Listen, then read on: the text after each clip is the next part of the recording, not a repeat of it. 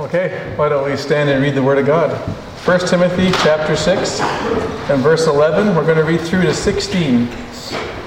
But flee from these things, you men of God, and pursue righteousness, godliness, faith, love, perseverance, and gentleness. Fight the good fight of faith. Take hold of the eternal life to which you were called, and you made the good confession in the presence of many witnesses. I charge you in the presence of God, who gave, gives life to all things, and of Christ Jesus, who testified the good confession before Pontius Pilate, that you keep the commandment without stain or reproach until the appearing of our Lord Jesus Christ, which he will bring about at the proper time. He who is the blessed and only sovereign, the King of kings, the Lord of lords, who alone possesses immortality and dwells in an unapproachable light whom no man has seen or can see. To him be the honor and eternal dominion. Amen. Let's have a seat.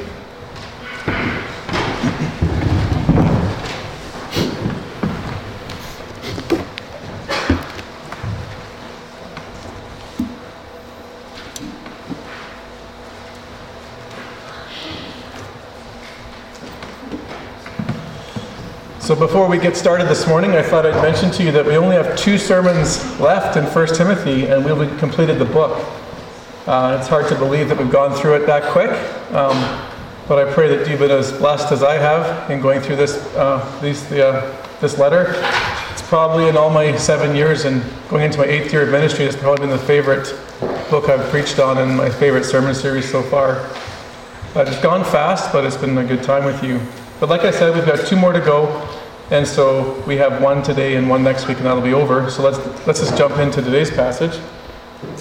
Uh, in verses 11 through 16, by way of introduction, uh, Paul repeats a pattern that he's already done twice before in his letter.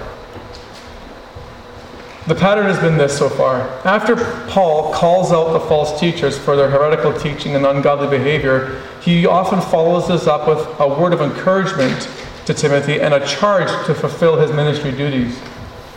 This is the pattern we saw in chapter 1, that after calling out the false teachers for their strange doctrines, he said in verse 18 to Timothy, This I commend and entrust to you, Timothy, my son, according to the prophecies previously made concerning you, that you fight the good fight, keeping faith and a good conscience, which some have rejected and suffered shipwreck in regard to their faith. So a calling out and then a charge to, pers- to persevere.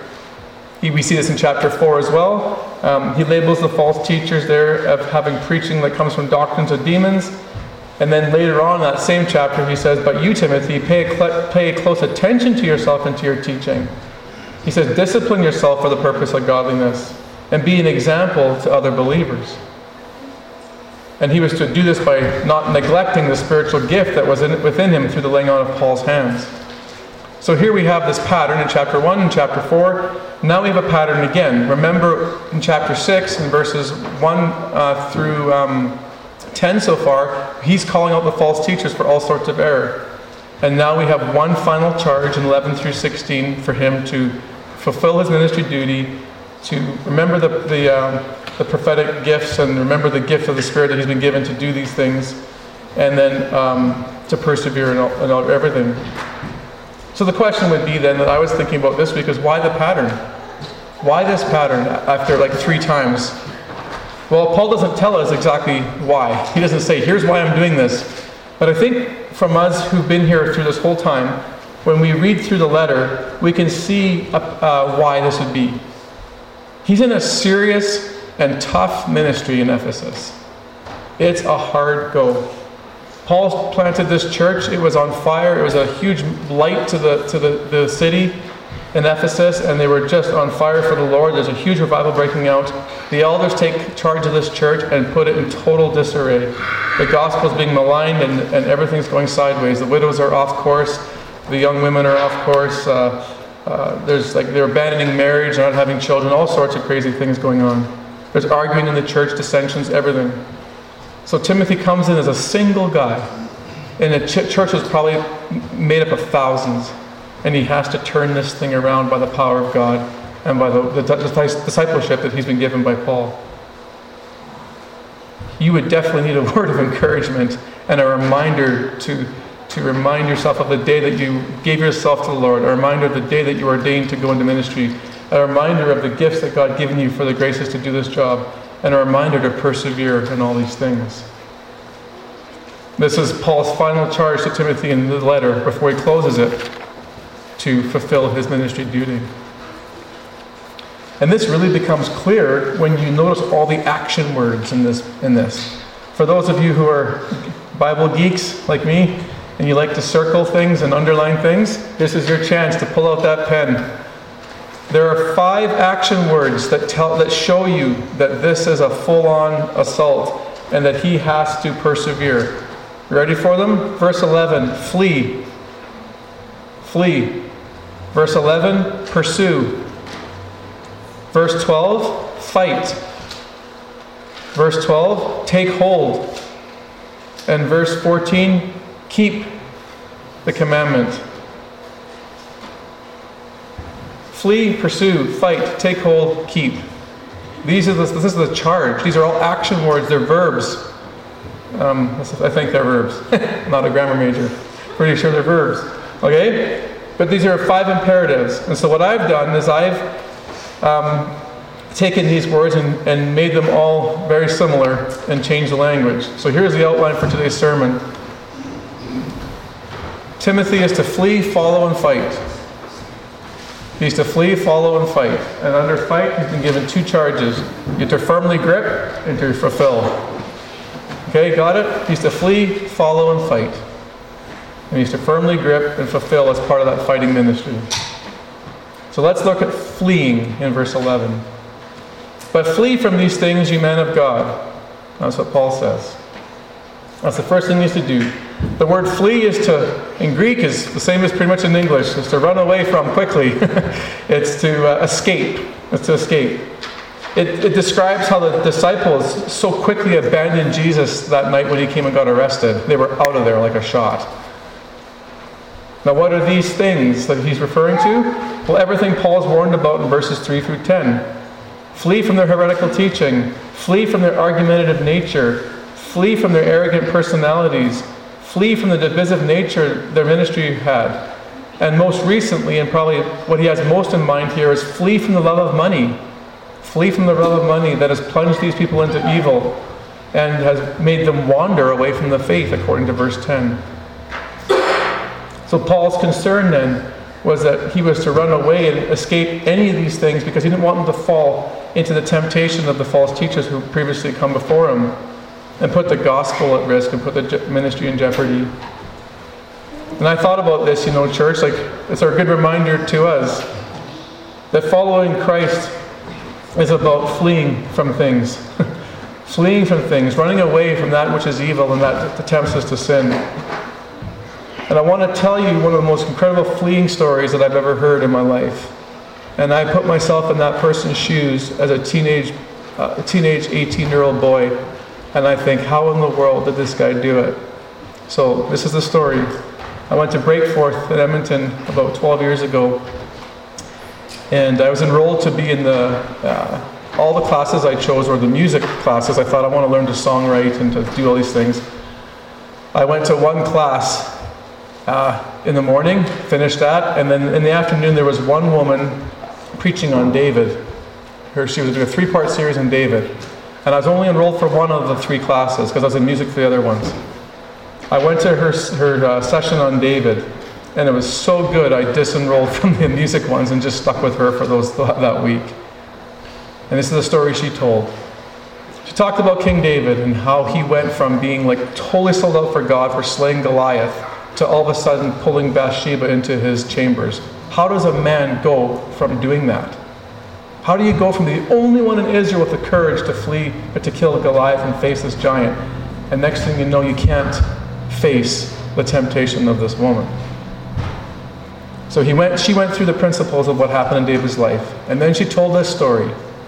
Her 18 year old son had maintained his virginity throughout uh, high school, but he but he was, um, it was his grad.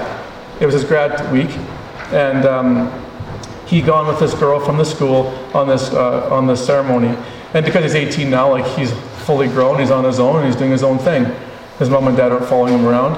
Anyway, the date um, had really showed not too much interest in him, but she obviously liked him because they went to prom together. And uh, at the end of the night, she had basically uh, booked this hotel for her to stay in or something. And she had lured him into this hotel, and, but he didn't know what was going on. Um, I, didn't, I can't remember all the details.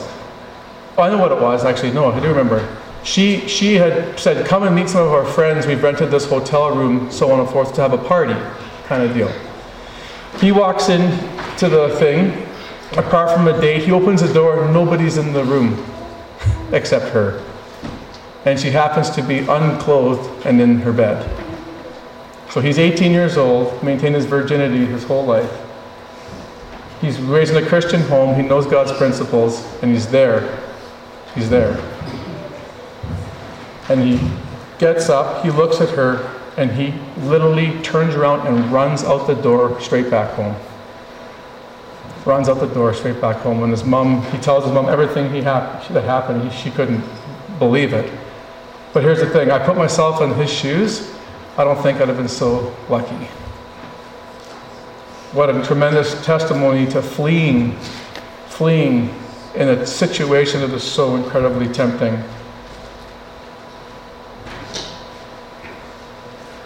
That's the call, though, that he's giving Timothy. Some of the things that these false teachers would have been doing would have been probably tempting to go down, especially as they're pulling in all the cash, and Timothy's not getting paid the same way. right? But he was to flee these evil things. We are told, as believers, to flee from things that tempt us into disobeying the Lord and running away from Him. But not only was Paul to flee from something and to run away from something, he was to run towards another. Which leads to our second principle he was to follow. He was to follow, he was to pursue righteousness, godliness, faith, love, perseverance, and gentleness. Now, Paul lists six individual qualities here, but I think they're best understood in couplets.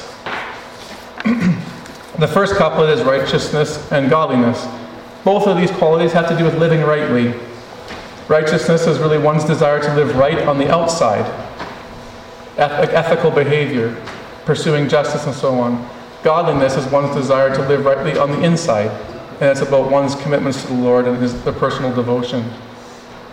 The second couplet, faith and love, appear together in every list in the pastoral epistles. And they, I was reading my commentaries, and they call them the, the supreme two virtues of Christianity because they always appear together faith and love, faith and love. Faith, of course, the, your firm conviction, your belief, and your trust in God. And love, which is your willingness to be self sacrificial. Self sacrifice is the essence of love, and it's the gospel in a short message. The final couplet is perseverance and gentleness, and these two attributes are basically required if you're going to live victoriously as a Christian especially in the midst of trial and hostility.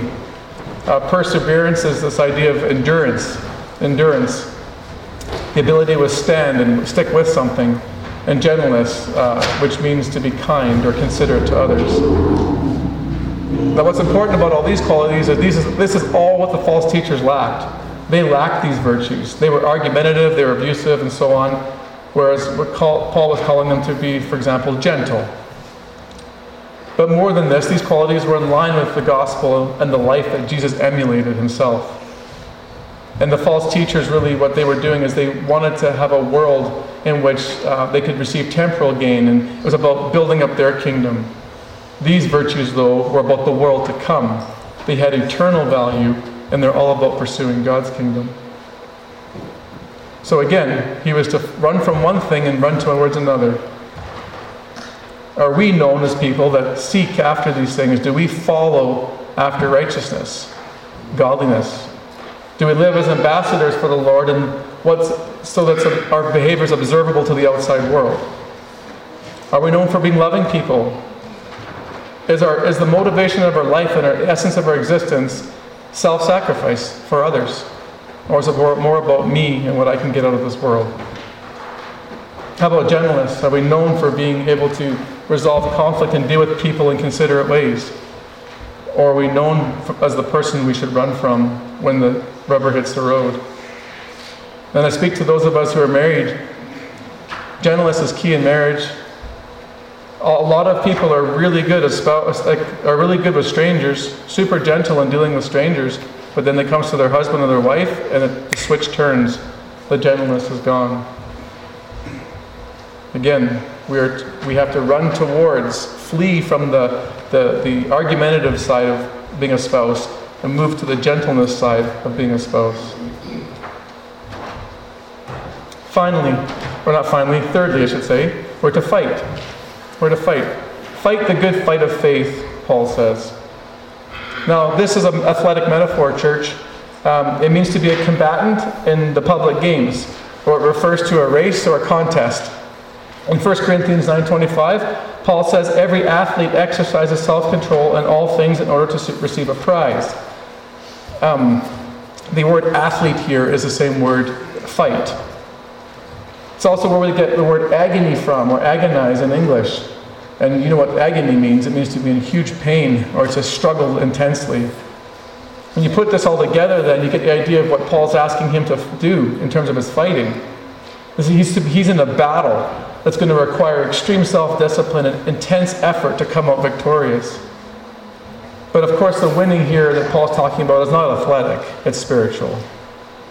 It's spiritual. He's to fight the good fight of faith. And you remember this passage in Ephesians 6, we know it well. But again, what I like about this, this, this passage in Ephesians 6 is remember Timothy's in Ephesus. so he's in Ephesus fighting the good fight of faith. This was written to the Ephesians, the same church people, by Paul as well. And look at the, look at the words here. Finally, be strong in the Lord and in the strength of his might. Put on the full armor of God so that you will be able to stand firm against the schemes of the devil. For our struggle is not against flesh and blood, but against the rulers, against the powers, against the world forces of the darkness, against the spiritual forces of wickedness in the heavenly places.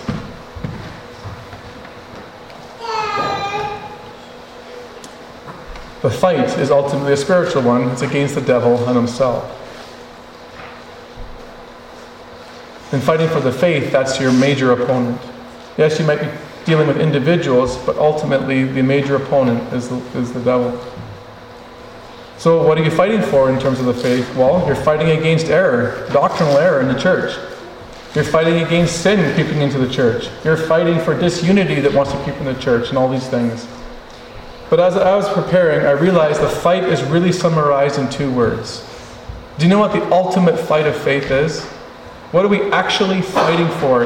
Why are we coming here? What are we doing here? What am I doing here? What are we all what's the whole purpose of witnessing and evangelizing? Two words. The fight is for the soul. That's the whole thing. The fight is for the soul. Jesus came and died for what? Eternal life. That's what he died for. To give you forgive you so that you could have eternal life. The whole thing's for the soul. Ezekiel 18 is one of my favorite passages in all of the Bible.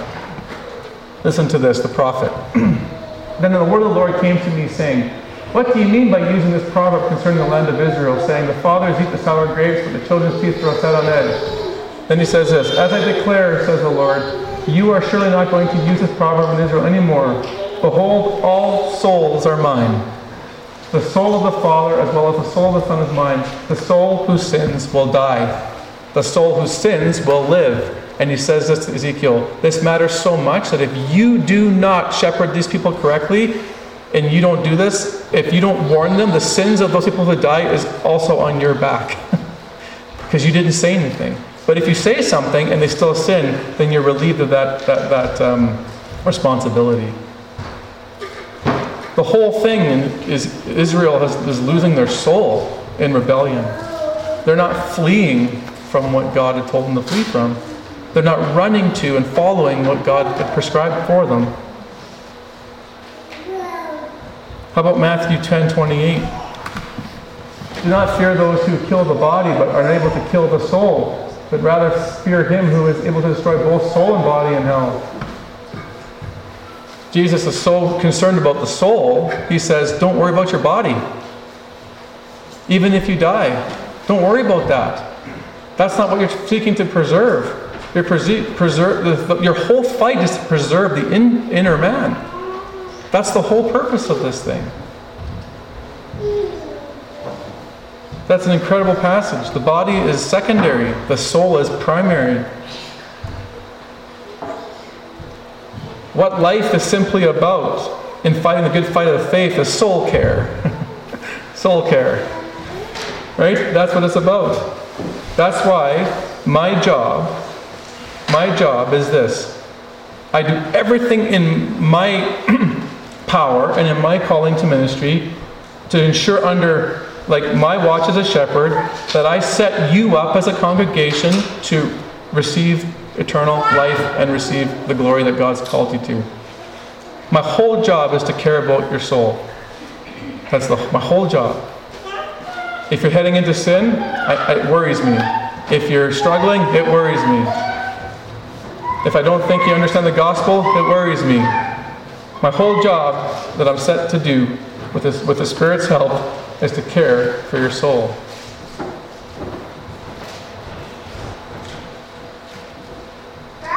That's what we're fighting for.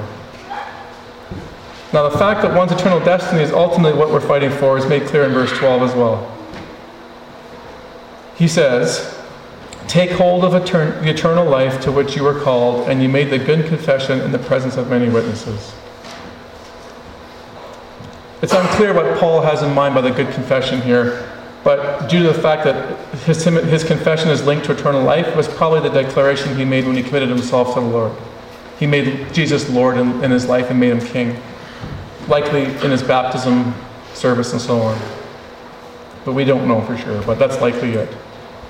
But what's cool about this and key about this is that Paul says, Timothy, I want you to take hold of it. That word means to seize, to seize, to get a good grip on something. He says, Timothy, get a firm grip on eternal life. Seize that thing. This leads us to an important question. Why would he tell them to firmly grip onto eternal life? Didn't he already have it? Well, think about what's happened in Ephesus so far. Read verse 10. For the love of money is the root of all sorts of evil, and some by longing for it have wandered away from the faith and pierced themselves with many griefs. They didn't firmly grip onto the eternal life that they've been given.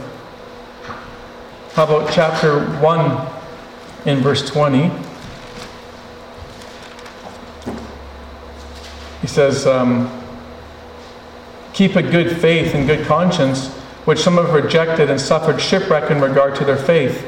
Among them are Hymenaeus and Alexander, who have been handed over to Satan so they will taught not to blaspheme. Hymenaeus and Alexander, these two men, didn't hold on and firmly grip onto the eternal life. It's important, church. Paul, Timothy is to hold on to this. Yes, he was He's been justified. Yes, he's been he's got the promise, but he's he can't he's just like any of the false teachers. There's a potential for him not to hold on to it. This is why earlier in four, chapter 4:16 Paul said this to him, "Watch your life and doctrine closely, Timothy. Persevere because if you do, you will save both yourself and your hearers."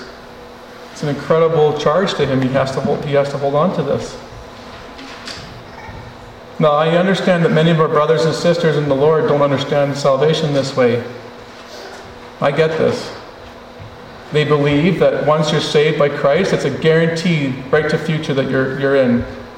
Well, that's not the message of 1 Timothy, and there's other scriptures in the Bible that speak to that as well. And we have to understand the biblical understanding of salvation. It's a now, but not yet reality. Now you're saved, you're saved, but you're not fully saved in the way God wants you to be in, the, in, the, in heaven. There's a difference in terms of what you're going to receive. Now you'll have pain, you'll have tears, you'll have struggles, but then you won't. Now you have a, a, a, body that wastes away, then you won't. You'll have a perfectly resurrected body. There's promises for heaven that are only for heaven. That glorified body. Here we're justified, there will be glorified. They're different. We've been given a deposit, a guarantee, like an inheritance here, a promise, but we have to hold on to that promise. There's a, I'll leave you with one passage to think about. I mean, this is so clear. Hebrews chapter 3, verse 1. Therefore, holy brethren, holy brethren, partakers of a heavenly calling, Consider Jesus the apostle and high priest of our confession. Why do I like that word calling in the Hebrews passage? Because look at verse 12. Take hold of the eternal life into which you were called. It's the same word. Okay? He says, verse 12 through 14, See to it, brothers and sisters, that none of you has a sinful, unbelieving heart that turns away from the living God, but encourage one another daily as long as it is called today, so that none of you may be hardened by sin's deceitfulness. We have come to share to come to share in Christ if indeed we hold our original conviction firmly to the end. Here's a question, Paul. What if I don't hold my firm conviction to the end? What if I don't? Well, what's the opposite of this? This is important, church. I mean, uh, like I said, I know we separate ourselves from some of our fellow brothers and sisters in our theology in this, but this is the biblical language of Timothy. And this is the biblical language of places like Hebrews. We're to take hold of eternal life. Seize it, don't let it out of your grasp. You do that by fleeing, you do that by following, you do that by fighting. You put those things into action.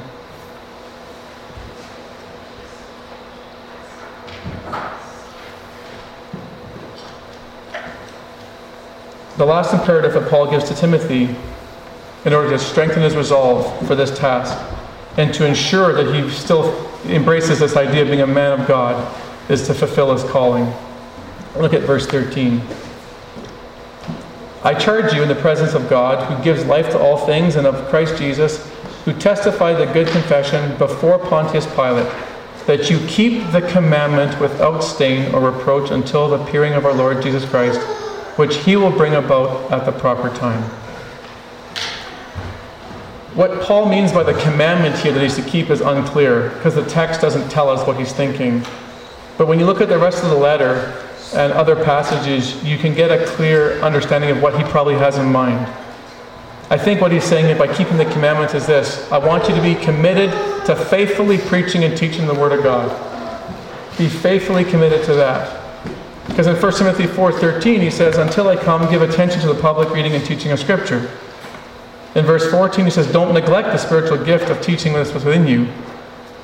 And in, chapter, or in 2 Timothy 4 he says, I solemnly charge you in the presence of God and of Christ, who is the judge, the living and the dead, by his appearing in his kingdom, preach the word, be ready in season, out of season, reprove, rebuke, exhort with great patience and instruction. So again, I think it's pretty clear that the command he was to keep was the continual preaching and teaching of God's Word. And notice how he was to keep this. He was to do it without stain and to do it without reproach. In other words, he was to do it free from any blemish and to be blameless. And I think the context helps us what he has in mind by being blemish free and blameless. Uh, in verse 3, he says, uh, If anyone advocates a different doctrine that does not agree with sound words, those of our Lord Jesus Christ and with the doctrine of conforming godliness, he's conceited.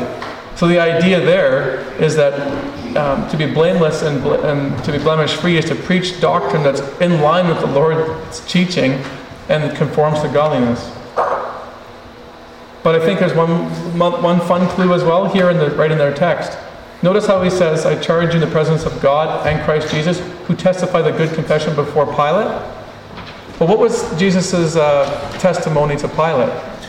They get in a debate, a little discussion at the end of his life, and they says, "So, are you the king of the Jews?" And Jesus says, "Are you asking this on your own accord, or did someone tell you that?" And they go back and forth, and then Jesus says, "I am rightly the king of the Jews." And he says, "But my kingdom is not of this world." So, what's the confession? I am king. I am the Lord, but, not, but my kingdom is not of this world. I think for him to, for Timothy to preach without stain and reproach is to continue that message. Jesus is King, Jesus is Lord, and uh, His kingdom is not of this world. That's that's part of our teaching here.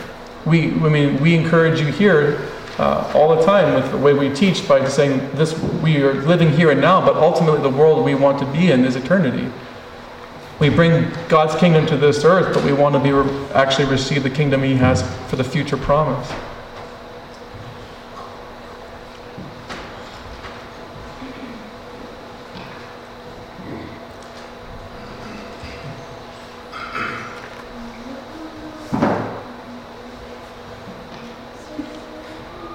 One thing Paul tells Timothy too is that he's to continue in this blameless, blemish free ministry until the return of Christ. He says, Do this until the appearing of our Lord Jesus Christ, which he will bring about at the proper time. Now, from the letters in the, in the New Testament and writings of the apostles, we know that they lived with the reality that they thought that Jesus could come back within their lifetime at any moment. The apostles thought, you know, the Christ's return will be, could be any, any generation. They all lived with that hope and readiness. They also had learned, though, through, the, through Jesus himself, that the timetable for his return was ultimately in the Father's hands. Ultimately in the Father's hands. Remember, those of us in Acts chapter 1 right now in our men's Bible study, we just learned that last week, right? Remember the disciples say, Is it this time you're going to restore the kingdom to Israel? And what does God or what does Jesus say? It's not for you to know the times, the dates of the Father's ret- or for my return. That's in the Father's hands. That's in that's in God's hands. He knows that. That's for him to know. He didn't deny the kingdom coming. He denied the timeline because only God knows that. Those are the original 11 he was speaking to. And look here in verse 15. Paul knows this as well. He says, He, God, will bring this about at the proper time, the return of Christ. And this leads, this authority and this knowledge that only God has, and, and, the, and, the, and the responsibility of like setting that in motion, like all these things are so incredible to Paul. He leads in, he loses his mind in a spirit of praise. Look at this in verse uh, uh, 15b. He who is the blessed and only sovereign, the King of kings, the Lord of lords, who alone possesses immortality and dwells in unappro- unapproachable light, whom no man has seen or can see, to him be the honor and eternal dominion. Amen. We see something cool in Paul. The fact that the Christ's return is only something he knows and that he ultimately has authority and all these things leads him to lose his mind in all sorts of praise. And he leaves Paul with a, he leaves Timothy with a great reminder. Despite the opposition he's facing and how powerful they may seem to be when he's going up against these guys, Timothy serves the God who is truly powerful, who is the supreme ruler over all, and whose glory is unequaled and overwhelming. A good reminder for us too when we're struggling to persevere about the attributes of God and who He is. So, what do we learn from today? Well, I've basically just taken the five points and summarized them once again because all these action words dictate the passage. The attributes of a godly person are such they flee from sin. They flee from sin. They don't casually walk by, they don't uh, saunter and take a quick gander. They run as fast as they can. They get out of Dodge. They're an 18 year old boy in a hotel room in the midst of seduction. They're out of there. That is the way the Lord wants us to approach any temptations that we face. Things that were ungodly, unrighteous, that don't pursue love, that don't pursue perseverance, that don't pursue gentleness. He wants us to flee from those things. He also wants us to follow after righteousness and godliness and all these attributes. So we're to flee from one thing and run to another. He sets a course on a path and dictates the, our walk of our life. Pursuing these attributes is exactly what these are. These are things that are important to the Lord and are eternal in value. They have eternal value. He also wants us to fight for the fight for uh, truth in the souls of others. You fight the good fight of faith by, you know, preaching the word, correcting sin, fighting for unity, all these things. But ultimately, it's about soul care. How do we fight? Well, a couple different ways. You teach the scriptures in the original context, and you and you teach teaching to Jesus. You witness to your friends and family that don't know the Lord. You're an evangelist in the way you approach people, and you can pray. A lot of the prayer, the battle for the souls of people, is done in the prayer room on your knees. That's where the victory is won or lost. So we can witness, we can pray, we can teach. These are ways in which we can fight. And a part of fighting is to firmly grip onto eternal life, remembering there's a soon but not yet reality to our promise of eternal life. Yes, we've been given the inheritance now, but we have to continue to walk in Christ's way and not be known for practicing of any sin. And finally, we're to fulfill our calling. You and I, or I shouldn't say I, but you, you uh, may not be responsible. Well, I guess me too, yeah. We're both not responsible for the church in Ephesus. So our, our, our, our, our calling looks different. But we're all given our own roles. Maybe you have the role of mother, raising kids, the role of father, the role of boss, the role of employee.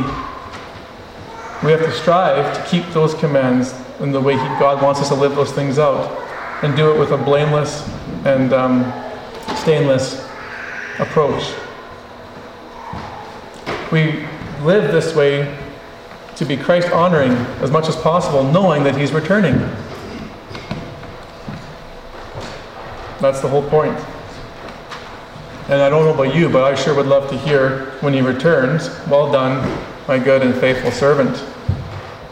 And I'm sure Timothy heard, heard those words when he appeared before the Lord after he passed away.